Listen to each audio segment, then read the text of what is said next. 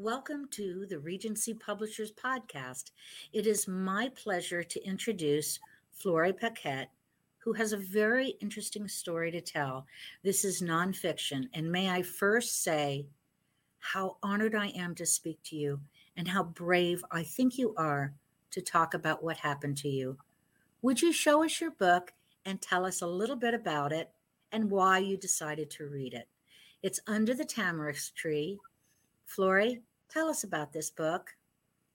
Well, I wrote this book out of a cry of it was basically out of agony and wanting to scream out some uh, terrible experience that I had um, being part of a religious cult for 10 years. How I got sucked into it, what it was like getting brainwashed, and how it was we got I got unraveled from it and set free. How long ago did this happen? 30 years ago. Will you begin your story by sharing with us how it came to be that you found yourself in a cult? Well, we went to a church where the pastor was very, uh, very into a building program and um, had people you know, giving their wedding rings and everything to pay for this big building. And we were pretty disgusted with it. We thought this this is this is not really what living a Christian life is about. This is not sharing Jesus with people. This is this guy trying to make a, you know, big church for himself. And so we left that church and we were looking for something more genuine, something where the people were really dedicated to God and really wanted to lay their lives down to follow Jesus. And in the course of looking for that church, we met up with this um, man who was leading a church that appeared to be very, very much what we were looking for. The people were very enthusiastic. They were, they were dedicated to one another and dedicated to, to giving their whole life to the Lord and they were very just very enthusiastic and it seemed like they were very spirit filled and and it seemed like a good place. So we started going there and i gradually started not really liking you know things that i didn't really like the leader that much because he was kind of stuck on himself. And you know there was things i didn't like but um we were being slowly brainwashed into believing we had to be under a, a pastor's covering in order to be safe where God wants us to be and to how, be obedient. How did that happen? In what ways were you being brainwashed? And I'm sure it was slowly over yeah. a period of time. So, can you give us a little bit of insight as to how that happened? Well, they started saying that we needed to be under a, a covering, you know, that there were, God had people in authority over us, that we needed to be underneath that authority in order to prove that we're serving God and not ourselves. Um, it was our way of laying our life down for the Lord, you know, doing what this pastor was saying instead of what our hearts were saying. Okay. And I I didn't really like it and everything, but they had I was homeschooling at the time, and I didn't really want my kids to go to public school, but we didn't have the money to pay for a, a private school, and this church had a beautiful elementary school run by the mothers and um, run by a, a the pastor's wife who was a special education teacher Okay. And um, it, the school looked really good, but we had to be in covenant in order to have our children in the school, which meant we had to make a commitment that we would not leave this church. And forever? You wouldn't leave forever? For for that and was how did how did you make that covenant? Did you have to sign something? Was it a contract? Was it verbal? It was verbal at first, but way down the road, it got to the point where we had to sign a legal document. Were you allowed to have an attorney look at it? No, we were not allowed to see it beforehand. We had it read to us once, and that's when we were signing it. That that was a big story right there. How that happened. Um, there's a lot around that. How that transpired and what I went through prior to signing that document. So, may I ask, was part of this covenant giving over your personal items, your home, your car, money, anything like that? Well, yes and no. I mean, you, we still had our own cars and we own uh, had our own money and everything, but if it was called upon for us to donate or to uh, share or anything, we had to. It was it was, you know, we held all things kind of in common. Um, we bought a, a 12 passenger van, a brand new 12 passenger van, and they wanted the keys to the van because they wanted to be able to use it for their school. So, and I, I thought they should come and get the keys from me anytime I would loan it. But they said, no, we want your keys. And they made me feel like I was being selfish and withholding from God if I didn't give my keys over for this van. That's just one teeny tiny example. Tell me some others. Oh, well, let me see. We had a child swap. This was down the road in it where um, the discipline in the church for the children was very abusive. It was very authoritarian, and they used a rod to spank the children with if they disobeyed. And um, the pastor thought that there were some of us that were being too lenient on our children and decided that it would be better if we had a child swap and we had to give up our children for a week to some other family that they picked, you know, and take in somebody else's family of their children that they picked so that we could like tell on each other if we thought those children weren't being dealt with strictly enough. How how did this make you feel? And what did your spouse say about this? Well, my spouse went pretty much along with whatever they said. Um, I'm the one that kind of kicked around a lot about it and didn't like things. Um, but that was when we didn't like something, the interpretation of that was that we were uh, not wanting to go along with the will of God. Were you allowed to work while you were in this at this? You couldn't work. No, I ha- I had to work in the school. And what about what about your husband? He worked. Yeah, he he was a CPA. Had you worked prior to joining the church? No, I was a stay-home mom. Okay. So it wasn't a some of the women were though. There was professional, the nurses and you know, teachers and all kinds of things, but they had to quit their jobs and dedicate their all their time and energy to the school that we had. Was this a very large church with a lot of members? Well, it had about 40 families. Wow. So small. It was small, relatively small. Yes. Do you mind me asking what state this was? You don't have to tell me your city. It was in California. Okay. So this lasted for 10 years. Yes. What was the breaking point for you? Well, first I had to be really brainwashed into it to start with. And then um,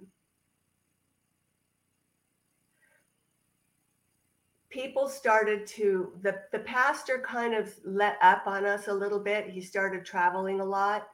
And so it wasn't so strict around where we were. So we started talking to each other and sharing with one another things that he had done to us as individuals.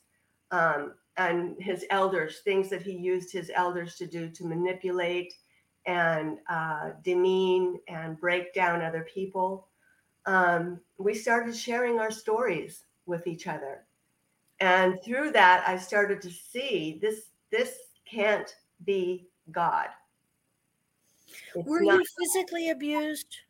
I was not physically abused, but I was mentally tortured. emotionally.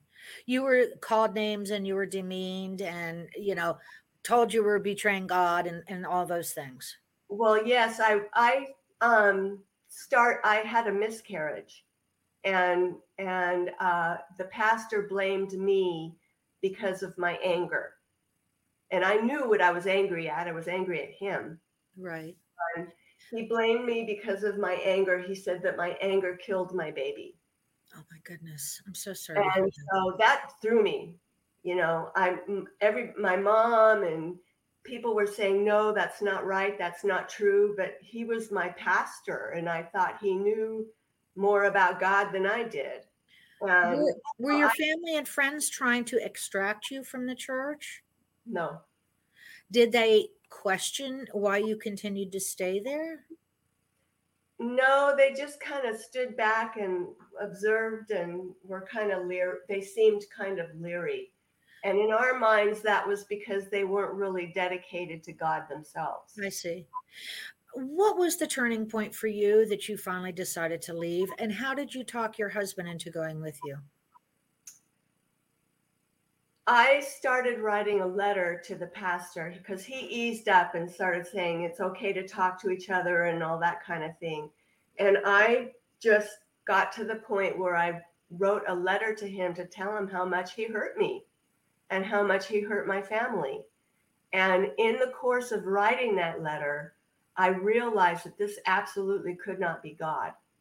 That this was a false teacher and that, that he was a wolf in sheep's clothing and um, I shared that with my husband, and he was like, "Yeah, it's not right. Things aren't right. You know, it's not good." Um, but he wanted to wait until everybody came together and ended the church. Um, he was dedicated for life. He he meant business, and he he thought that you know, you know, things needed to change, but maybe we could change them and then it would be okay. It's kind of like marrying someone who's not very nice and saying, I'll fix him. It just doesn't work like that, does it? Yeah, it doesn't work that way. But my husband finally, you know, he agreed. He started hearing other people's stories, which they he did horrible things to people. Just sorry. mean, just really mean, manipulative, hurtful, breaking them down in front of each other, you know, just he was horrible. Anyway, um, my husband just finally said, Yeah, you're right. This is right. But he wanted to go to the very last meeting where everybody was going to confront the pastor. And um, he, we went to that meeting. And at the end of the meeting, one of the elders got our written covenant that we had all signed, took it out on the on the uh, sidewalk and burned it, and said, "You're all free." Really? The Yeah. elder did this with the pastor's knowledge and approval, or he did it against the wishes of the pastor?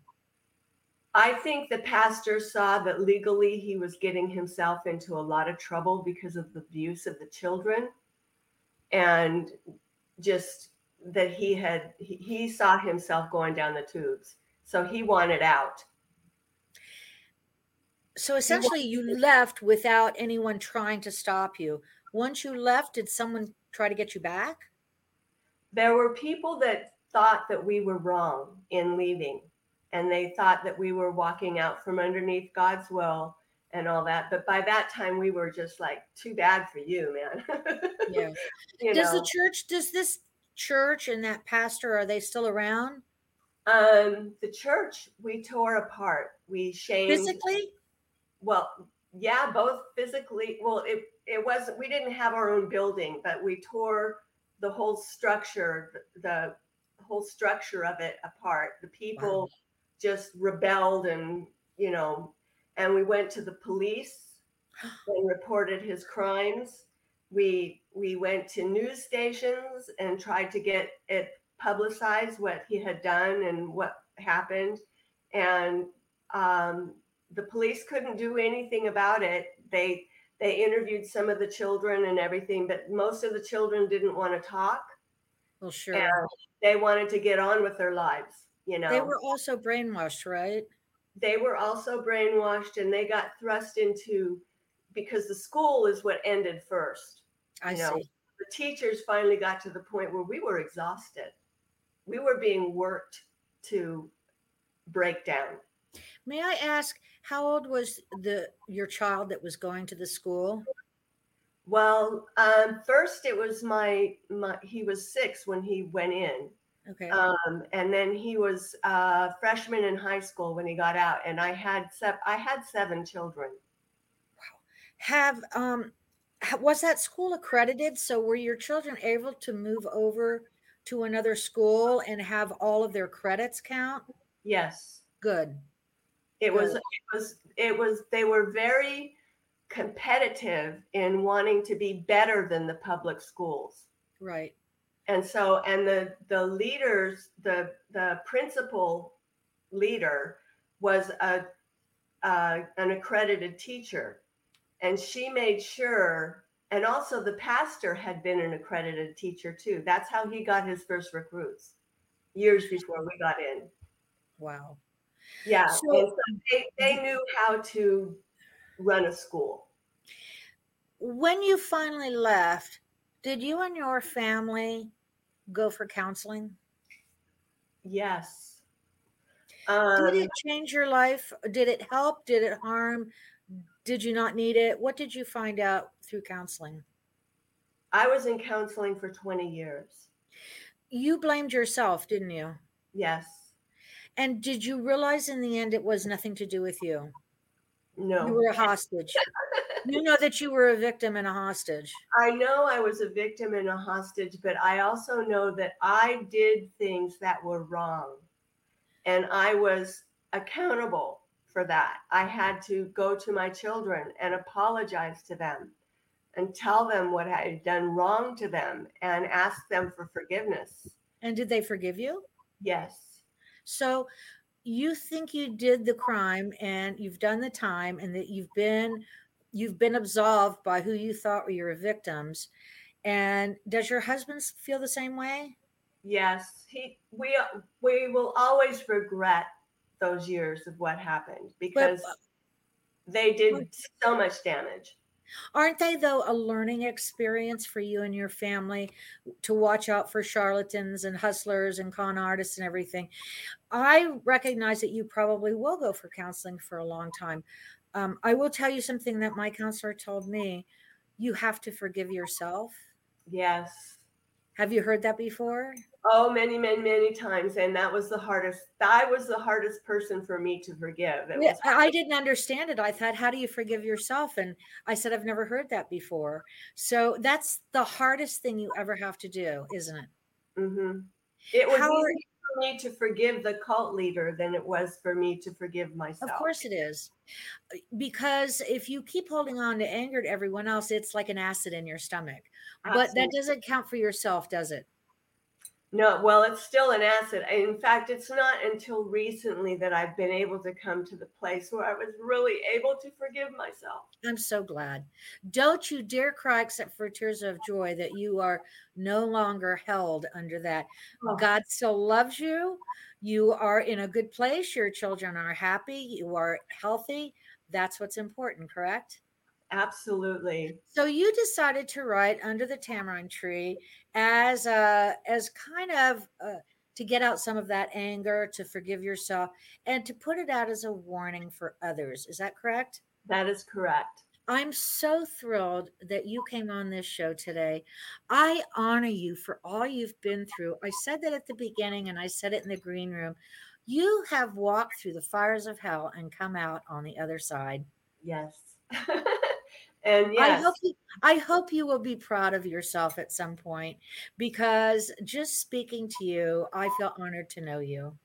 well, thank you very much. I appreciate that. Where can we find you on the web? Um, let's see. My website is books www.booksbyflori.com.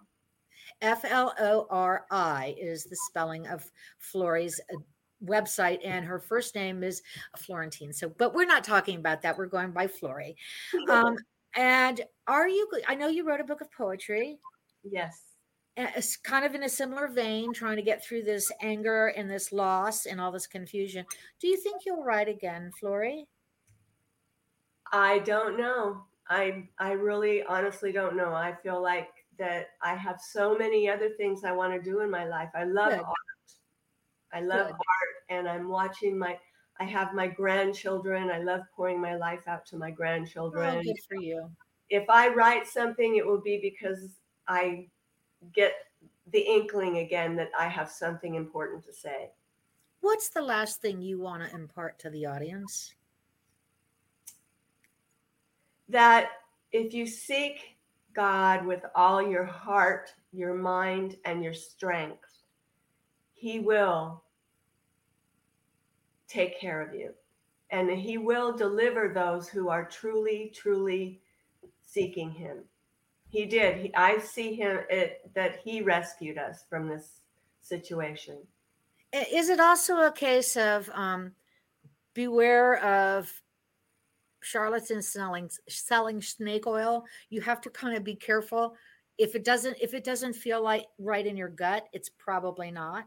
Yes, don't you you need to follow your gut and don't go for anyone who um, is self-aggrandizing or who demands um, allegiance or uh, wants you to obey his his or her in word. the name of of their god right. in the name of god or any other any organization because cults are not only in churches they they are in all kinds of yes they are organizations yes, they are. if there's a strong leader that that makes themselves out to be it, then get out. Thank you so much for telling your story. Well, I think you're going to help a lot of people with this. I appreciate you joining me today on the Regency Publishers Podcast, and I wish you well in the future. Thank you so much for being with us today. You can go to www.theregencypublishers.com to find out more about Flori and the publishing house.